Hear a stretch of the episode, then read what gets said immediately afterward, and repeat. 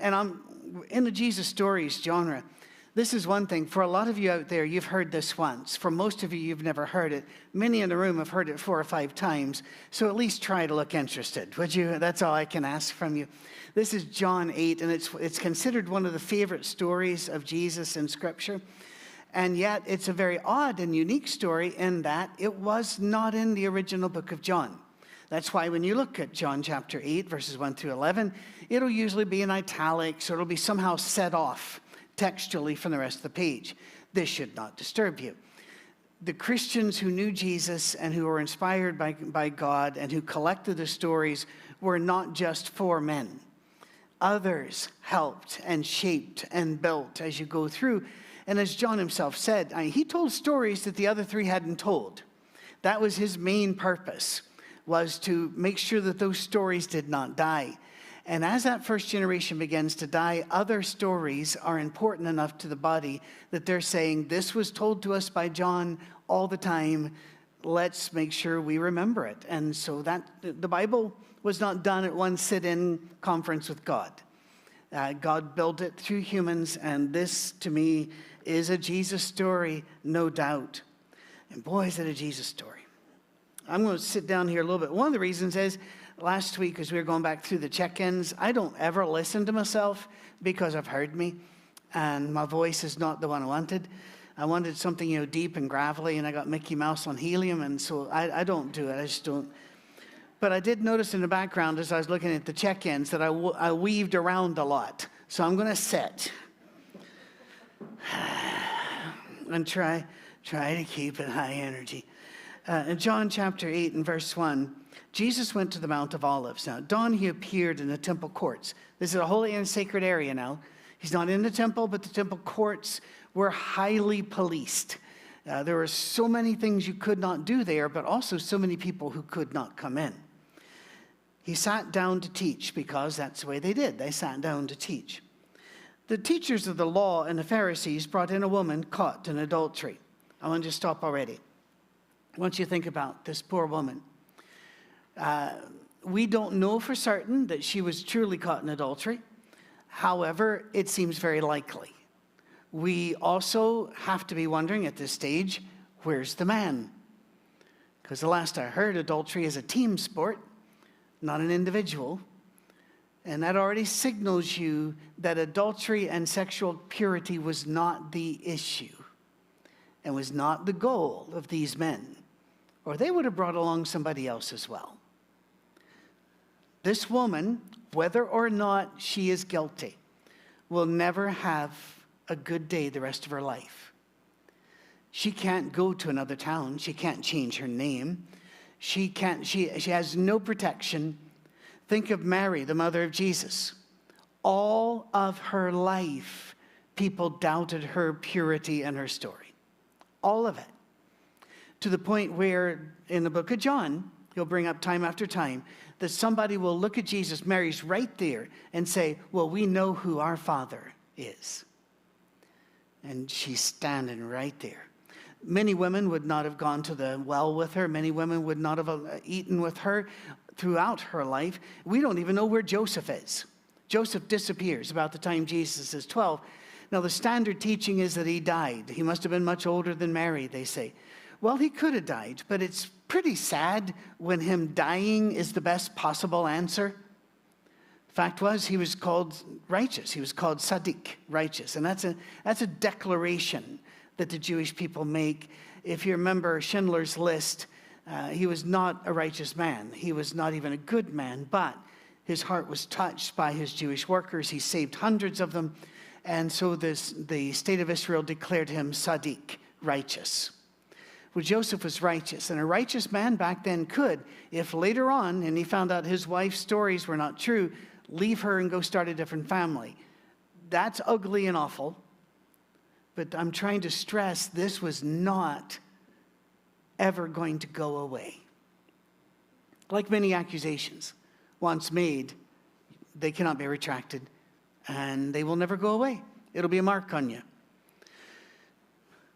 guilty or not, they made her stand before the group and said to Jesus, Teacher, this woman was caught in the act of adultery. In the law, Moses commanded us to stone such women. I want to stop again. The NIV has really worked hard on this translation, and you know that I have complaints sometimes with any translation.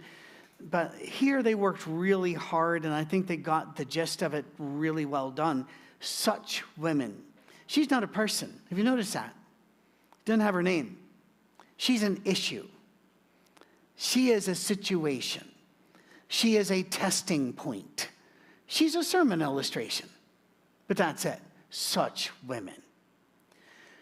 I want to talk to you out there that are such this or such that. It may not be adultery, it may be many other things, but you know what it's, what it's like. You might be struggling uh, with obesity. You might be struggling with alcohol. You might be struggling with adultery. You might be struggling with any of this. And you know that others from the outside look in and say, such people. Tomorrow's Monday morning message is on gluttony, and I had to make sure I said so many times this is not fat shaming because obesity is one of the most complex physiological events. It is not overeating, uh, it can be. But there are so many things that cause this. And yet, when somebody looks at you, what do they do? Such people, such women.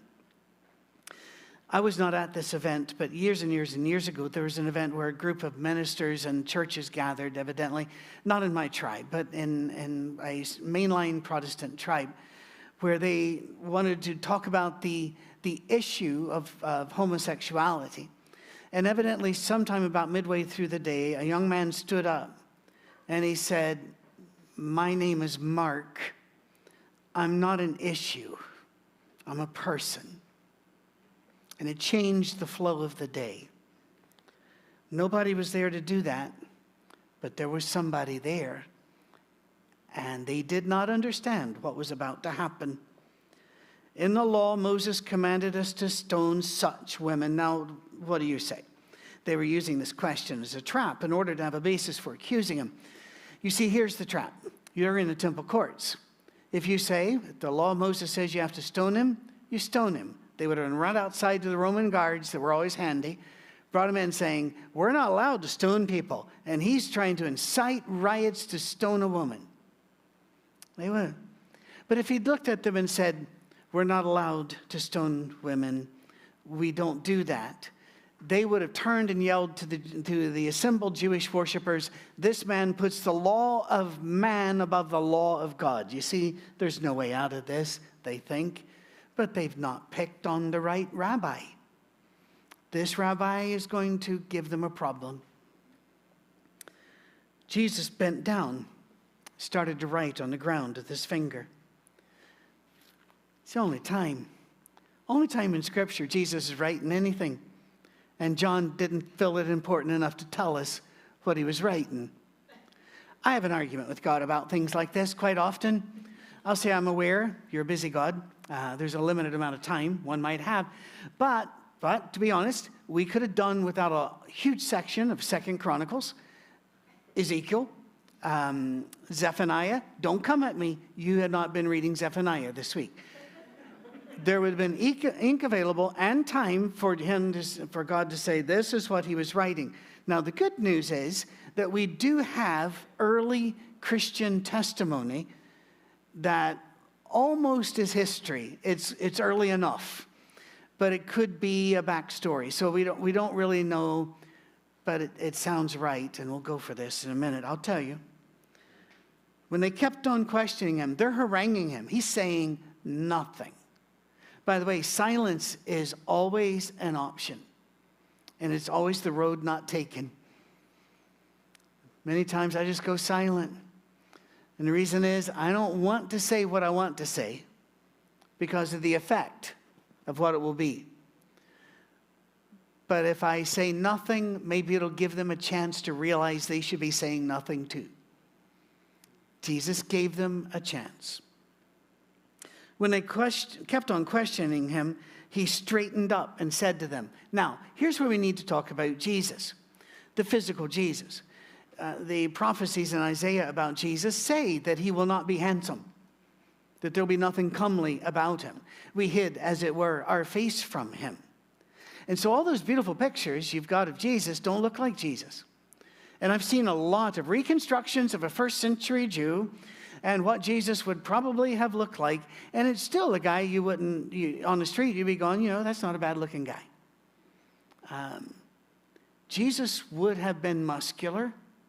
He wouldn't have been handsome according to Scripture. Why muscular? Well, the word that we've always translated carpenter for his daddy's job, Joseph's job, is probably a mistranslation. And we've known that now for decades because you find more writings not more scripture, but you find more writings and you learn how they use those words. He was almost certainly a stonemason. He would have dealt with lifting stones, cutting stones, using saws, chisels, and hammers. Jesus grew up in that shop and didn't leave it till he was 30. He would have had scars, calluses. And we know some things about Jesus. We know that when he went in and cleared the temple, uh, that they have a temple guard there. It's almost like they're green berets, and that's a really bad illustration, but maybe more like Army Rangers. They're not doing any intelligence work. But these are the highly trained soldiers. And their job, these Jewish uh, soldiers' job, is to make sure nothing happens like Jesus made happen. But not a one of them challenged him. Later on, Pilate would even refer to this guard whenever they the Jews would come and say, Listen, we want to make sure nobody steals the body and claims he's resurrected. And Pilate says, You have a guard. Yeah, they did. It's rather, if you're an American tourist, and, oh, well, tourist from anywhere, I guess, and you've gone to London to see the changing of the guard, and, and the guys don't, they look like toy soldiers, don't they? With the big bearskin hats and like. What you may not know is those are Coldstream guards.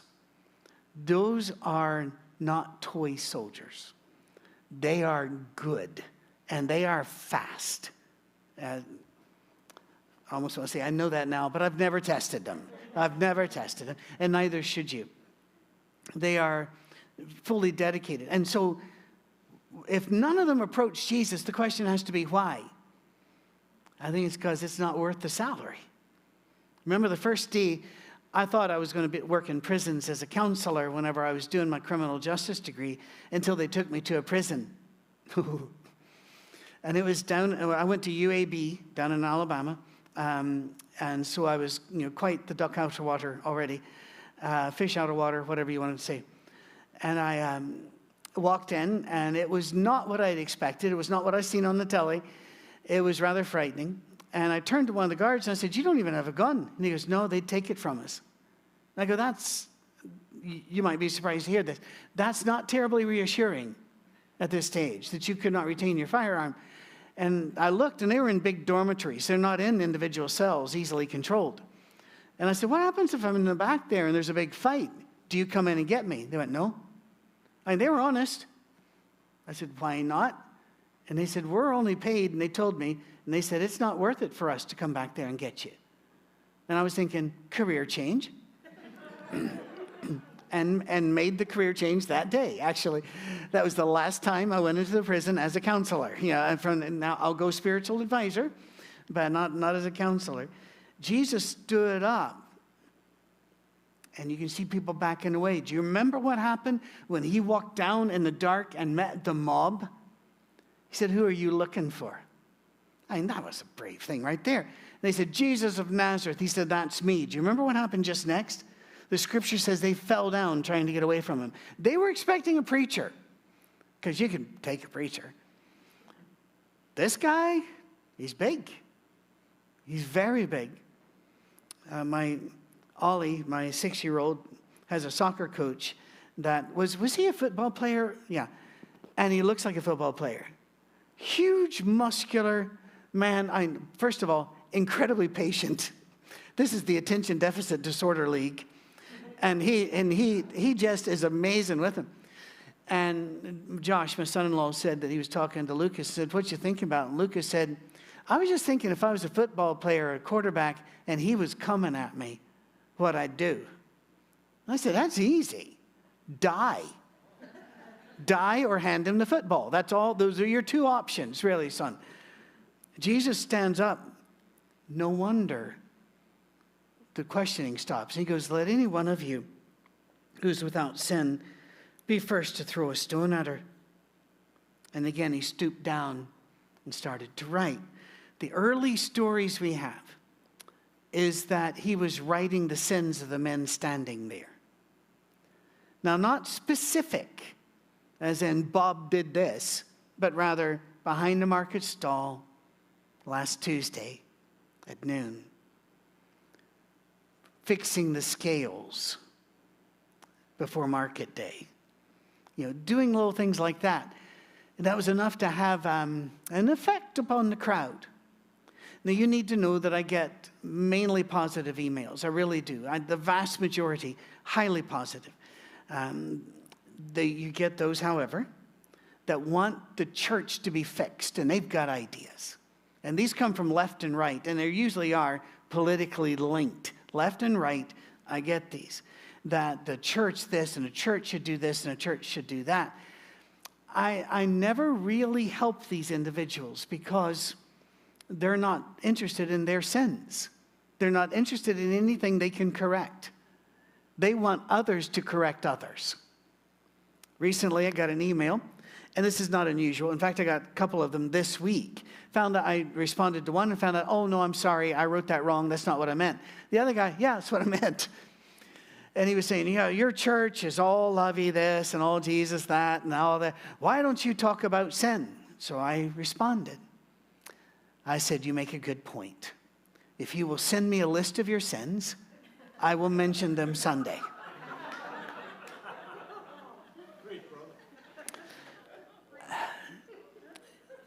I don't believe that was unfair. I believe that was the right response. Was it kind? I think so. Was it harsh? Yes. Sometimes those two do go together. But the reason this gentleman wants me to pound on sins has everything to do with him, me pounding on people, not him. No. Jesus himself said, you, you work on getting all your sins out before you start picking at others. And I must assume that you, like me, are still in the process of removing our own sins. So Jesus didn't answer the way I did because it wasn't set up for him like that. It was adultery, it wasn't just sins.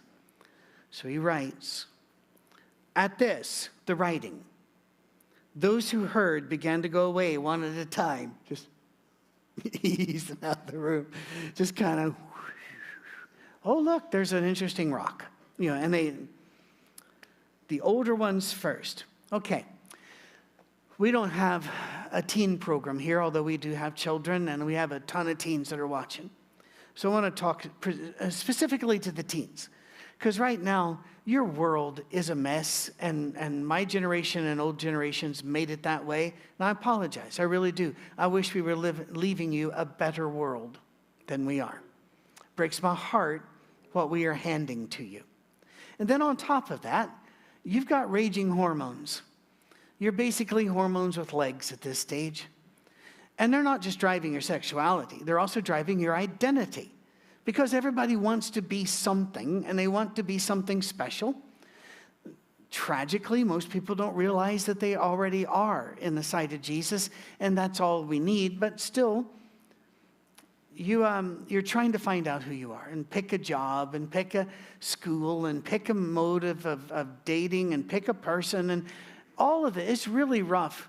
And I hate to bring you more bad news, but I'm going to bring you some bad news, which might actually turn out to be better news than you thought.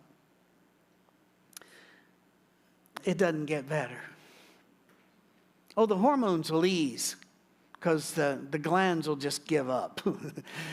the, uh, uh, you will age, you will, um, but that doesn't mean you're going to be better because old people still have the temptations. They're not all the same temptations, but we still have them. And some of the temptations you have, we still have too. We just don't have the energy to follow up. It's just like an old dog on a porch. He still wants to chase cars. And every now and then he'll raise his head and go, woof. just to let the car know I'm still in the game. And I'm saying all that to say this to you. The devil is going to continually beat you up because you're not holy yet. Jesus says he's got you.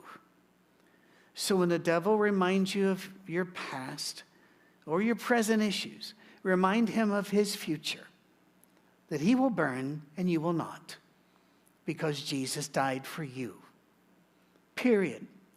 And anybody in the street that looks at you funny because you don't look the way they think you should look, that you don't talk the way you, they think you should talk, remind them, or at least yourself in your head, all they are is a warped mirror what they reflect back is not reality. It's what Jesus says. That's what matters. And just hang on to the good news here. But that's why the older people left first, because we've had a longer time to accrue a bad record. Young people can be fierce with righteous indignation, and it takes a while for them, after a while, to go, oh, maybe I better not be throwing a rock till only Jesus was left with the woman standing, still standing there. Where would she go? Where would she go? Jesus straightened up. He stood to speak to her. He did not do, and by the way, that was incredibly unusual in this century.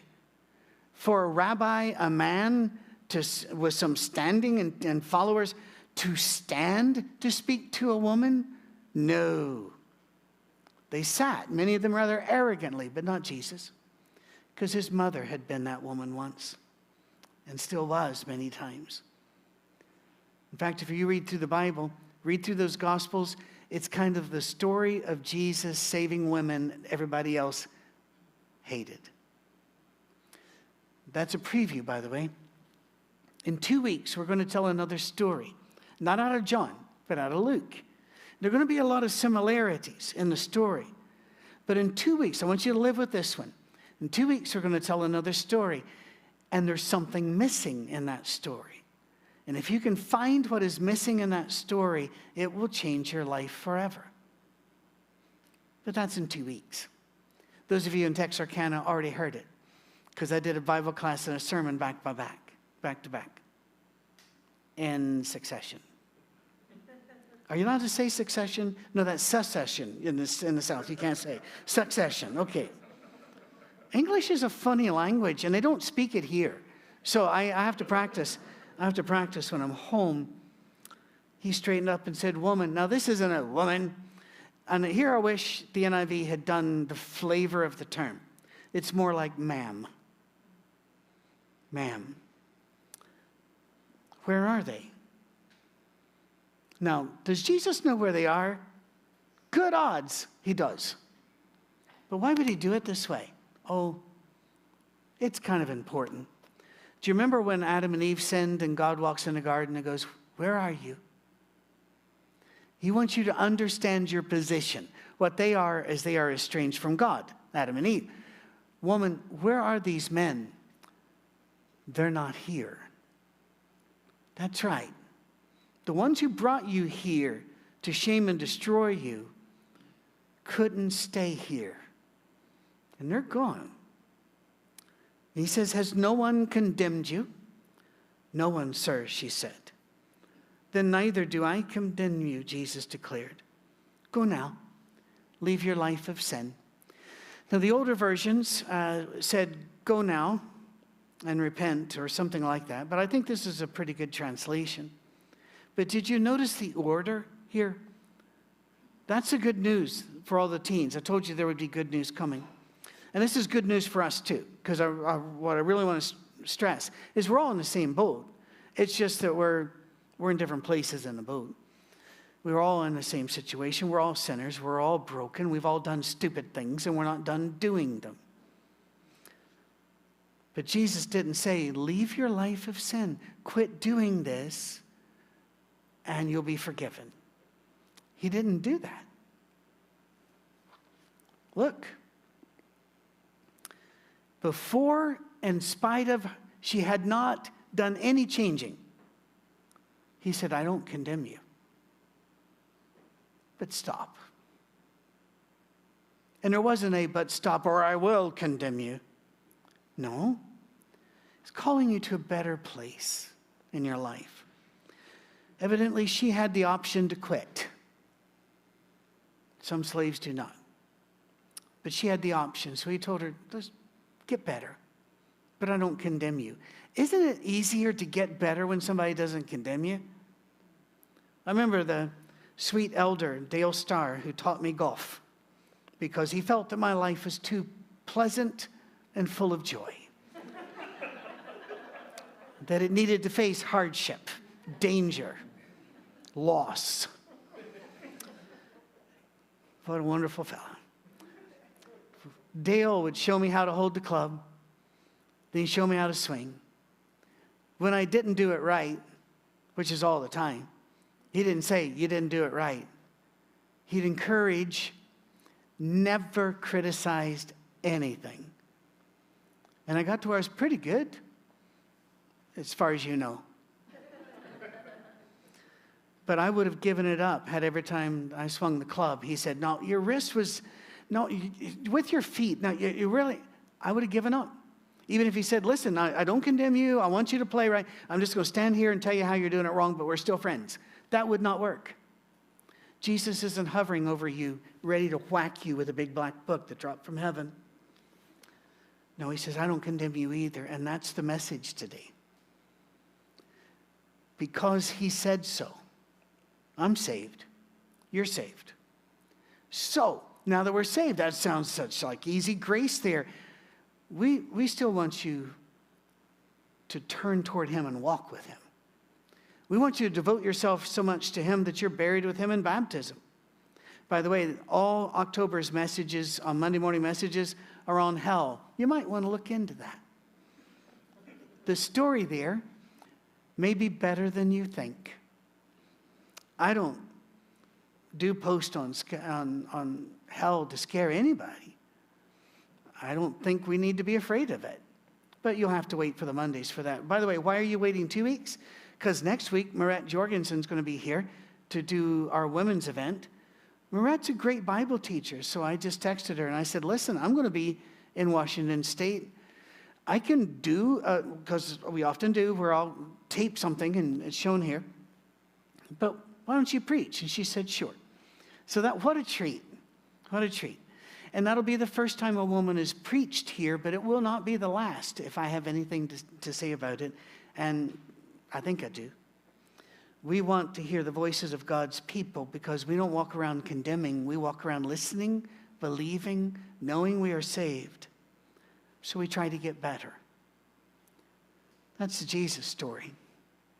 Why don't we bring Craig and Misha back up and do an old hymn that actually reinforces this whole concept of uh, people, it's all right we are saved. And I, am saved too. I'm just now looking for the hymn. There it is. It is um, it's a song which I've loved all my life. It's called Blessed Assurance. I'm switching off this one. All right, I'll let you stand with me. And by the way, before we sing this, two of my dear friends from Arkansas are here. I'm so glad you guys are here. And Joe is quite the musician, and so I really want him to come here sometime and play because oh, we need to hear we need to hear him play. And as you can see, Joe, we need to help. So we, we would love it. And I'm so glad they're here because now they know Miss Cammie's real. Because I talk about her everywhere. It, she, she is real. Blessed assurance, Jesus is mine. I'm sorry to interrupt on you there, Misha.